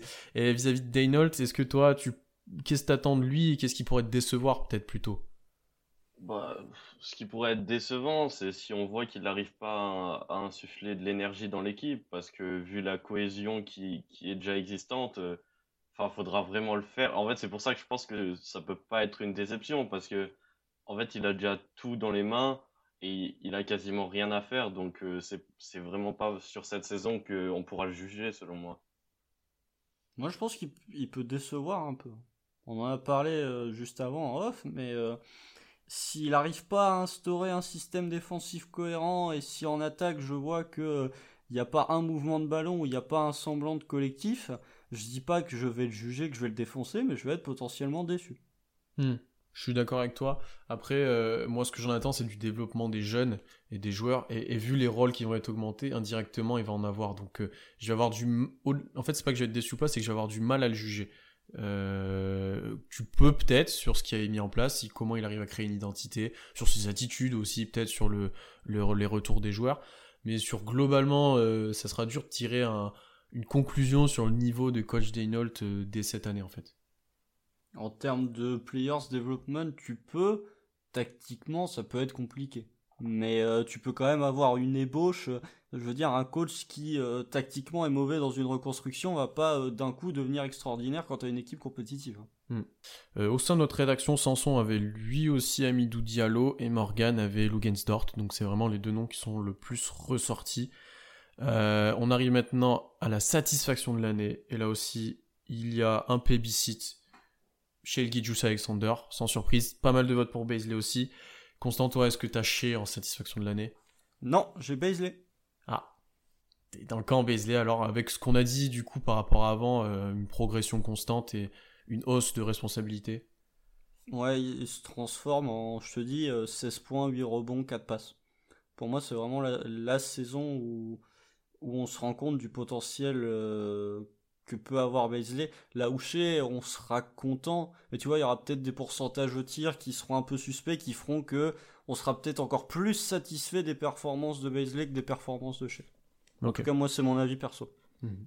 Solal euh, Non, bah juste pour, euh, parler de Shea, parce que moi j'ai pas Shea, mais. Enfin, je sais pas, en fait, Shea pour moi il est tellement au-dessus dans le projet, dans le sens où enfin, il est dans son train et puis il avance et je vois pas ce qui pourrait l'arrêter, quoi.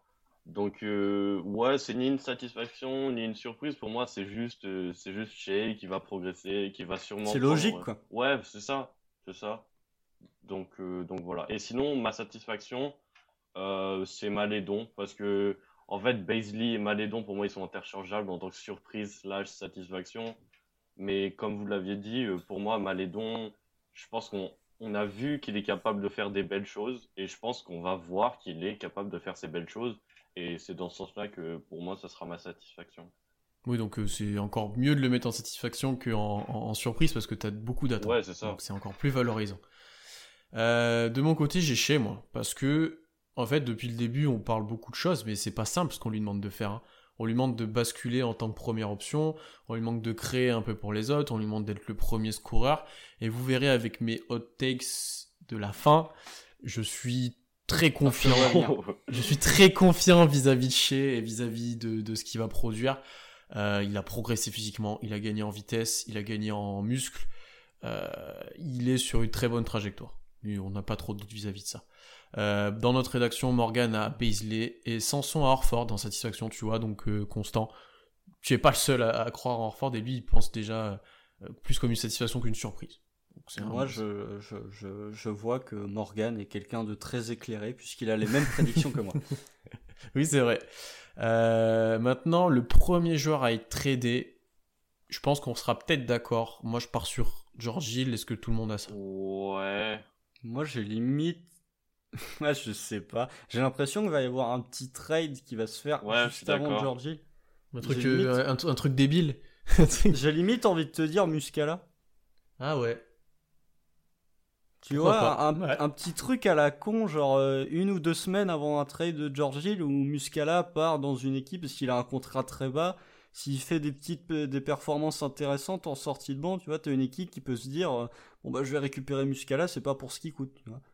Que là où, où un trade de George Hill, ça sera peut-être quasiment à la deadline, là où un trade de Muscala peut se faire un peu avant, je pense. Sachant que Muscala peut être bon, on l'a vu sur la pré-saison, et, bon. et, et que son trade sera un grand pas vers le tanking, puisque Isaiah Roby serait sûrement le poste 5 euh, backup. Et B. Oui, ça c'est bien pire que Frank Jackson, je suis désolé de te le dire, Constant. Je Euh, préfère limite Kenrich Williams hein, que Isaiah Roby. Moi, je préfère largement Kendrick Williams. Moi aussi, moi aussi. Beaucoup plus utile, euh, un grand ailier, Mm, euh, mm, mm. bon, qui est brut offensivement, mais je préfère aussi.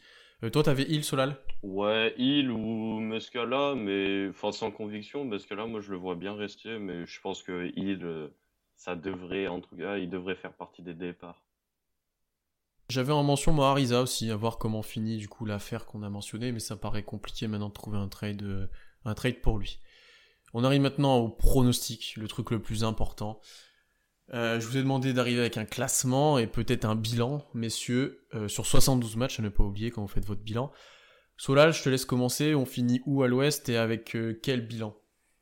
Alors on finit bien dernier de l'Ouest, donc 15e position, et j'ai mis, j'ai mis 17 victoires. Alors bon, évidemment ça paraît très peu, mais c'est quand même sur 72 matchs, comme tu l'as dit. Donc en gros sur 82, ça ferait 21 victoires, 22 par là. Donc c'est une mauvaise saison, mais c'est pas non plus horrible. Et enfin je pense, pour moi, et puis c'est ce qu'on doit faire. Je pense que sur le début de saison, on va commencer à se dire euh, ah il y a des flashs, ah on est capable de sur certaines rencontres.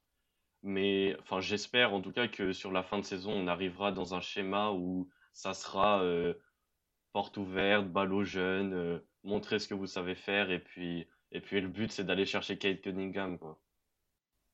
Ok. Constant, est-ce que tu es plutôt d'accord avec ça ou tu les as un peu plus haut peut-être? Dernier de l'Ouest, mais 21 victoires. Ah, Ça fait 24 euh, sur une saison à 82 matchs. parce que je pense qu'on sous-estime assez grandement, j'ai l'impression, le 5 majeur tel qu'il est actuellement. Je pense que ce 5 majeur, il vaut... Tu, tu, tu mets cet effectif-là à l'Est, t'es en compétition pour le play-in. Ouais, mais ça. Ouais, mais il y a forcément des moments où tu vas affronter des équipes de l'Est et des équipes de l'Est que tu peux battre. Ju- Juste le 5, parce que après, euh, le banc, t'es l'un des pires NBA, je pense. Tout dépend euh, comment des, des- Bah, t'as Diallo sixième homme, quoi. Ça dépend, tu peux Ça avoir dépend d'un Malédon, ou autre, mais bon. euh, Mais bref, euh, je, je donne un peu... p- Alors, 21 wins, ça fait euh, 61 défaites. hein. Non, ça fait 51 défaites. Ça fait pas non plus un non, pourcentage de victoire extraordinaire. hein. J'en donne un peu plus, mais oui, euh, globalement, je dois finir dernier. J'ai juste que euh, George Hill, tu peux avoir un match où George Hill va te foutre 20 points, un match où euh, alors Ford peut tourner en 22-9, euh, donc euh, c'est ces matchs-là où face à des adversaires un poil plus faibles, tu peux gagner. Mais à partir du moment où tu vas arriver à la trade deadline, effectivement, tu vas commencer à perdre des matchs de manière euh, beaucoup plus importante. Mais voilà, globalement, je le vois terminer dernier. hein, sans peut-être pas dernier de la NBA, mais en tout cas dernier de la Conf West. Est-ce que tu. Oui, ouais, c'est ça. T'es dernier de la Conf West avec 21 victoires Ça me Ouais. paraît. Ouais, ok. Euh, moi, je suis entre vous deux. Je suis à 19. Je suis assez d'accord avec toi, Constant, sur le 5 majeur, mais le banc me fait peur. Euh, et l'année dernière, on gagne beaucoup de matchs dans le clutch. Je pense que l'année prochaine, on en gagnera largement moins. Euh, pas de Chris Paul. Et je pense qu'on va en perdre peut-être même beaucoup dans le clutch. Où on n'aura pas la. Oui, par jeunesse. Par Ouais, par jeunesse. jeunesse, pas d'expérience collective. Peut-être Shea qui devra créer un peu trop tout seul. Euh, donc c'est ça qui me fait, euh, qui me fait qu'on sera 15e à l'ouest. Peut-être pas dernier de la ligue par contre de mon côté. Euh, je vois à l'est des équipes qui me font très peur de, de, de niveau de jeu. Voilà. Ah bah il y a une franchise euh, dans le Michigan ou à New York. euh. Même s'ils ont gagné de 50 points hier, euh, ouais non, c'est pas... Mm, mm. Euh, on passe maintenant à la dernière catégorie, la plus drôle, les hot takes. Euh, nos, nos pronostics un peu chauds, les trucs un peu improbables qu'on voit peut-être arriver. Souvent, on va se planter largement en disant ça. Euh, on avait déjà fait ça avec Sola l'année dernière. Pour rappel, j'avais mis Adams qui marque plus de 3-3 points sur la saison, j'ai loupé. Et j'avais mis Baisley et Shea s'affirment petit à petit comme un duo de All-Star. Ça, ça va. Pour l'instant, sur du long terme. Solal, toi, t'avais quelque chose sur Shea et Jamal Murray. j'aime bien rappeler, j'aime bien rappeler les choses. Bah ouais, mais en... enfin, pour faire un petit bilan, ça s'est pas si mal passé. Ça a été bien jusqu'à euh, la fin août. Voilà, c'est ça. du coup, cette année, Solal, toi, t'as quoi comme hot takes Alors on, on va changer et on va partir sur Baisley. Et puis, et puis on va dire que Baisley, il va suivre la courbe de Giannis. Et on va dire... Non, non, non, non, attends, laisse-moi finir la phrase. Non mais là, elle est même pas haute celle-là. Non, mais laissez-moi finir la c'est une phrase. éruption. Laissez-moi C'est une éruption volcanique. Laissez-moi finir. Donc, il suit la courbe de Giannis, mais pour moi, son plafond, c'est Giannis 2017. Donc, j'ai la ligne de stade de Giannis 2017.